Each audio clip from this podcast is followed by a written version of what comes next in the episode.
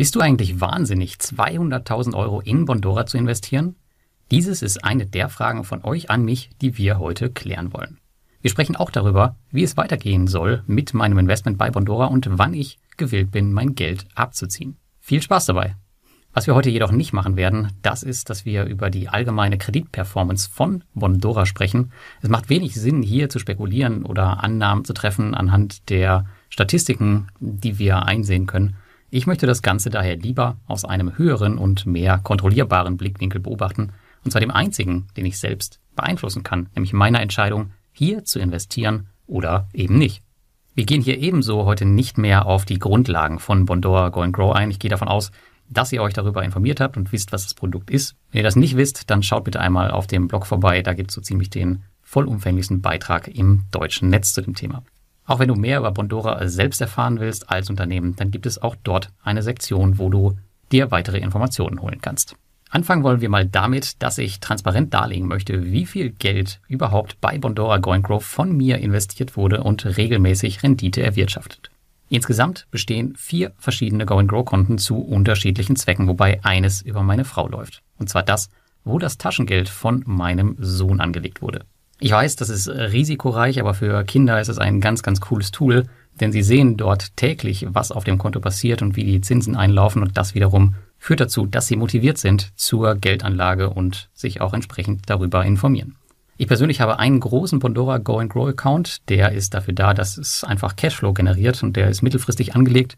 Da sind ca. 191.000 € aktuell investiert, die einen Cashflow von ca. 1.040 €, irgendwie sowas um den Dreh, pro Monat generieren.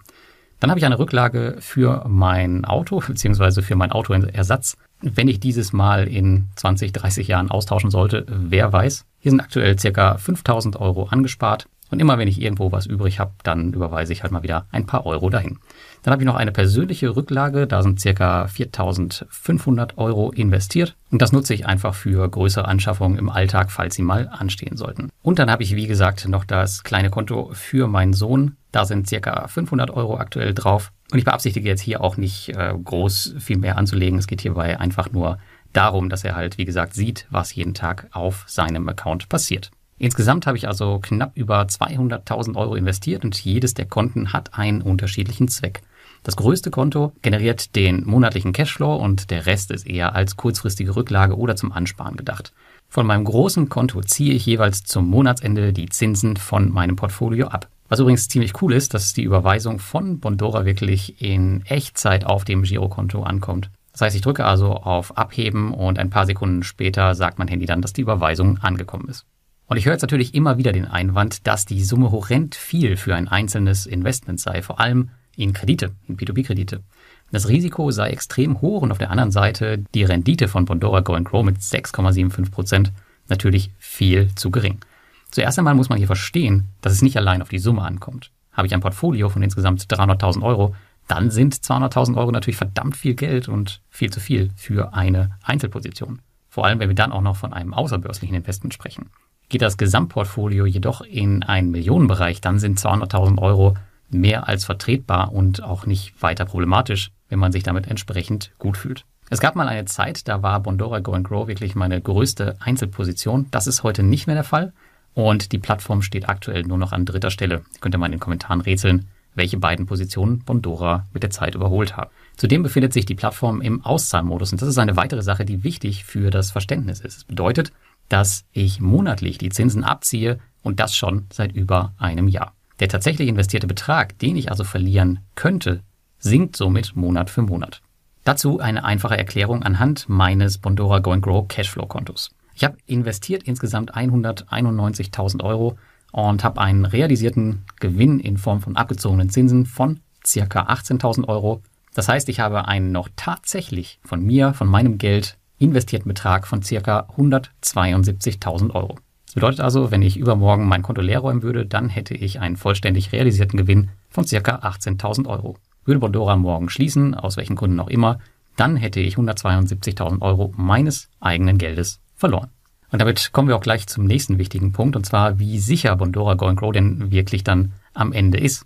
Ich war Anfang 2018 damals dabei, als Bondora Go & Grow auf der Invest in Stuttgart vorgestellt wurde, und mir war damals sofort klar, dass die anderen Produkte auf Bondora langfristig nur noch Beiwerk sein werden, weil sie viel zu kompliziert sind und auf der anderen Seite für viele nicht verständlich ist, wie die Rendite da am Ende zustande kommt und wie sie sich über die Zeit verändert. Und so habe ich dann damals direkt angefangen, mein Geld von meinem normalen Portfolio Manager in das neue Produkt zu überführen. Und die Theorie, die bestätigte sich dann allerspätestens im letzten Jahr vollständig, als man dem Go & Grow Pool Priorität vor allen anderen Produkten einräumte. Und heute geht der Großteil des gesamten Kreditvolumens wirklich über Go & Grow und nicht über Portfolio Manager, auch nicht über den Portfolio Manager Pro und auch nicht über die API. Alle Investoren, welche die klassischen Produkte noch nutzen, die wissen vermutlich ziemlich genau, wovon ich rede. Ich mochte zudem immer die Orientierung auf den Cashflow und die Planbarkeit der Ausschüttung. Das passte zu meiner allgemeinen Anlagestrategie, die genau das verfolgt. Die Basis dafür war jedoch das Unternehmen im Hintergrund, nicht etwa die Fernanalyse der laufenden Kredite anhand der Statistiken, was ich halt immer wieder im Internet lese, sondern die Tatsache, dass Bondora einfach scheinbar offiziell einen verdammt guten Job macht. Und es ist auch ziemlich transparent und einfach nachvollziehbar, wenn man ein bisschen die Zahlen lesen kann und über die Zeit verfolgt. Zudem ist Bondora natürlich eines der ältesten Unternehmen der Peer-to-Peer-Branche und bringt demnach schon eine Menge Erfahrung mit, was sich natürlich auch auf die Geschäftsergebnisse am Ende niederschlägt. Das Unternehmen hat eine ziemlich stabile Geschäftsentwicklung über die Jahre. Ich verfolge das seit 2016. Ich habe für mich hier persönlich 2019 eine Historie für Bondora mit den wichtigsten Zahlen angelegt, um halt meine eigene Entscheidung des etwas größeren Einzelinvestments zu evaluieren. Besonders deutlich wurde das natürlich im Verhältnis zu den anderen Peer-to-Peer-Plattformen im letzten Jahr, denn da hat man in der Corona-Krise wirklich gesehen, wie dynamisch Bondora hier wirklich in schwierigen Phasen agieren kann, um am Ende trotzdem noch mit einem guten Ergebnis am Jahresende dazustehen. Ja, und ich habe eben gesagt, dass Bondora meine drittgrößte Einzelposition im Portfolio ist und deswegen, anders als bei anderen Peer-to-Peer-Plattformen mit einem geringen Wert in meinem Portfolio, verfolge ich halt die Entwicklung des Unternehmens auch ziemlich genau. Und das werde ich so lange machen, solange wie mein Einsatz halt noch nicht zurückgeflossen ist, um halt entsprechend reagieren zu können. Und verändern sich hier die Parameter negativ, dann muss das Ganze natürlich neu evaluiert werden. Ein Verlust würde mich nicht umbringen, aber es wäre natürlich deutlich ärgerlicher als meine Mini-Position, die ich damals bei Groupier hatte, wo die Zinsen dann den Verlust aber innerhalb von 1-2 Monaten wieder wettgemacht haben. Aber was muss denn eigentlich passieren, damit ich mein Geld abziehen oder reduzieren würde?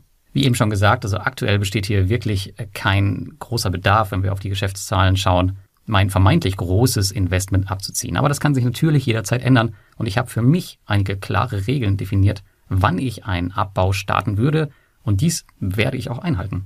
Auch auf die Gefahr hin, dass das aufgrund der aktuellen Limitierung, wir kommen da gleich noch zu, ein Abschied ohne Wiederkehr sein könnte. Aber folgende Dinge müssten passieren, dass ich mit dem Abzug beginne. Zuerst einmal müssten sich die Geschäftszahlen verschlechtern, und zwar nachhaltig. Und sollte dieser Tag kommen, an dem ein nachhaltiger Abwärtstrend erkennbar ist oder einige Kennzahlen gefährlich aussehen, dann würde ich ein paar Chips hier vom Tisch nehmen. Auch die Rendite ist für mich tatsächlich nicht ganz unwichtig, denn 6,75% sind auch für mich relativ grenzwertig, jedoch noch vertretbar, schaut man sich die Entwicklung der Zinsen anderer Plattformen momentan an. Sollte die Rendite aber maßgeblich nach unten angepasst werden, dann würde ich auch hier mit dem Abbau beginnen. Oder es ergeben sich Chancen am Aktienmarkt. Seit dem Corona-Absturz ist mein Cashpolster für die nächste Korrektur aktuell wieder bei ca. 80%. Bondora Go & Grow würde ich beim nächsten Mal als erweitertes Cashpolster hinzuschalten und Gelder daraus an der Börse investieren. Das habe ich im letzten Jahr eigentlich auch geplant, aber ich habe zu lang gezögert und der Crash war quasi schon vorüber. Und dann kam sowieso die Teilauszahlung bei Bondora und das Thema war durch. Also da muss man ein bisschen schnell sein und das kann man auch nicht so pauschalisieren und sagen, okay, ich mache das, weil eventuell klappt es dann tatsächlich nicht. Ein weiterer Punkt ist meine Gesamtallokation, denn ich habe eine Grenze von derzeit maximal 15% P2P-Anteil im gesamten Portfolio. Sollte ich diese überschreiten, werde ich zuerst allgemein aufhören, in P2P zu investieren, so wie ich es auch schon im letzten Jahr gemacht habe. Und wenn das nicht reicht, dann würde ich auch anfangen, meinen Go & Grow Account abzubauen.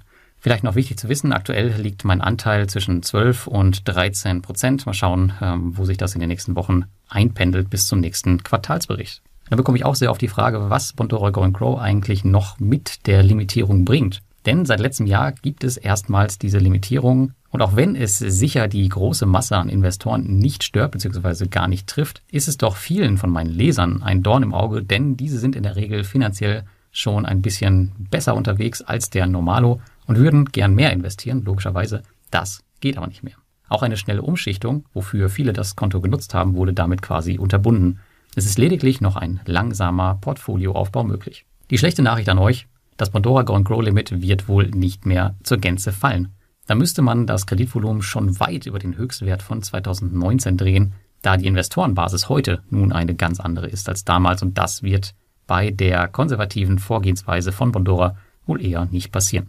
Die Limitierung bringt jedoch ebenfalls eine Gefahr mit sich. Denn Go-and-Grow-Investoren, die mehr investiert haben, scheuen sich nun davor, den Ausstieg zu finden, da sie wissen, dass eine Rückkehr schwer wird. Ich konnte im Jahr 2019 100.000 € auf einen Schlag einzahlen und weitere Mittel später nachlegen. Für meinen heutigen Portfoliostand bräuchte ich beim aktuellen Limit ca. 480 Monate oder 40 Jahre. Jedoch darf man deswegen keineswegs am Investment aufgrund dieser Exklusivität festhalten. Habt ihr also wie ich mehr investiert, dann scheut euch nicht davor, das Konto komplett zu liquidieren, sollte es eines Tages notwendig werden. Und dann werde ich auch oft gefragt, ob ich in Zukunft weitere Gelder bei Bondora Go & Grow investieren werde. Und da muss ich sagen, ein weiterer Aufbau meines Portfolios ist tatsächlich sehr, sehr unwahrscheinlich. Aktuell werde ich den Stand des großen Kontos halten und die kleineren Konten weiter aufbauen, bis ich sie benötige und dann halt auszahlen lassen. Mein Fokus im P2P-Depot liegt momentan darauf, die anderen P2P-Plattformen nachzuziehen, die ich anfangs testweise gestartet habe und die sich jetzt als gut erwiesen haben, und damit den Go-and-Grow-Anteil auf natürlichem Wege von Monat zu Monat sinken zu lassen, wie das auch schon seit Anfang 2020 passiert. Da hatte ich noch 76% Bondora Go & Grow-Anteil in meinem P2P-Portfolio und zum heutigen Stand sind es noch gerade 67% und das wird auch weiter fallen. Ich könnte mir ebenfalls vorstellen, einen Teil des großen Kontos woanders anzulegen, wo der Zinssatz etwas besser ist, und hier dann direkt in die Auszahlphase überzugehen, um den Cashflow ein bisschen zu optimieren. Das bedeutet also, ich würde direkt auf einer neuen Plattform eine Einmalanlage tätigen und dann monatlich die Zinsen abziehen. Es gibt hier einige, in Anführungsstrichen, Alternativen, die sich dafür anbieten und einen teils doppelt so hohen Zinssatz bieten. Und das Wort Alternativen steht hierbei jedoch bewusst in Anführungszeichen, denn die meisten sind allenfalls renditemäßig ein Ausweg, qualitativ in der Regel jedoch nicht, wenn man auf die letzten Jahre schaut, wenn sie überhaupt schon so lange existieren. Ich hoffe, ich konnte dir hiermit einen kleinen Einblick in meine Denkweise geben und wieso ich Bondora so viel Geld anvertraue. Ich habe mich keineswegs in das Investment verliebt und würde es auch jederzeit abziehen. Es besteht nur, wie du gerade gehört und vielleicht gesehen hast, einfach aktuell kein Bedarf. Zudem dürfen wir auch nicht vergessen, dass der Bondora Go & Grow Zinssatz in Zeiten, wo die Zinsen bei anderen P2P-Plattformen etwas runtergehen, attraktiver geworden ist. 6,75% mögen sich nach nicht viel anhören. Aber wie viel ist es wirklich im Verhältnis zu Marktplätzen wie Mintos, wo wir derzeit bei vielen Kreditgebern auf die 9% zugehen und zusätzlich noch das Ausfallrisiko eines Kreditgebers mehr als nur real ist? Und mir ist vollkommen bewusst, dass das eine und auch das andere am Ende letztlich immer eine Wette ist. Jeder muss für sich abschätzen können, welche Risiken er eingehen mag und wie hart es im Fall der Fälle werden kann. Ich würde am Ende gerne mal von dir wissen, welchen Anteil deines Gesamtvermögens du einer P2P-Plattform anvertrauen würdest, die du magst, meinetwegen auch Bondora, aber auch gerne jede andere. Dann schreib es mir doch mal einfach in die Kommentare auf dem Blog oder unter dem YouTube-Video. Und damit ein schönes Wochenende und bis zum nächsten Mal.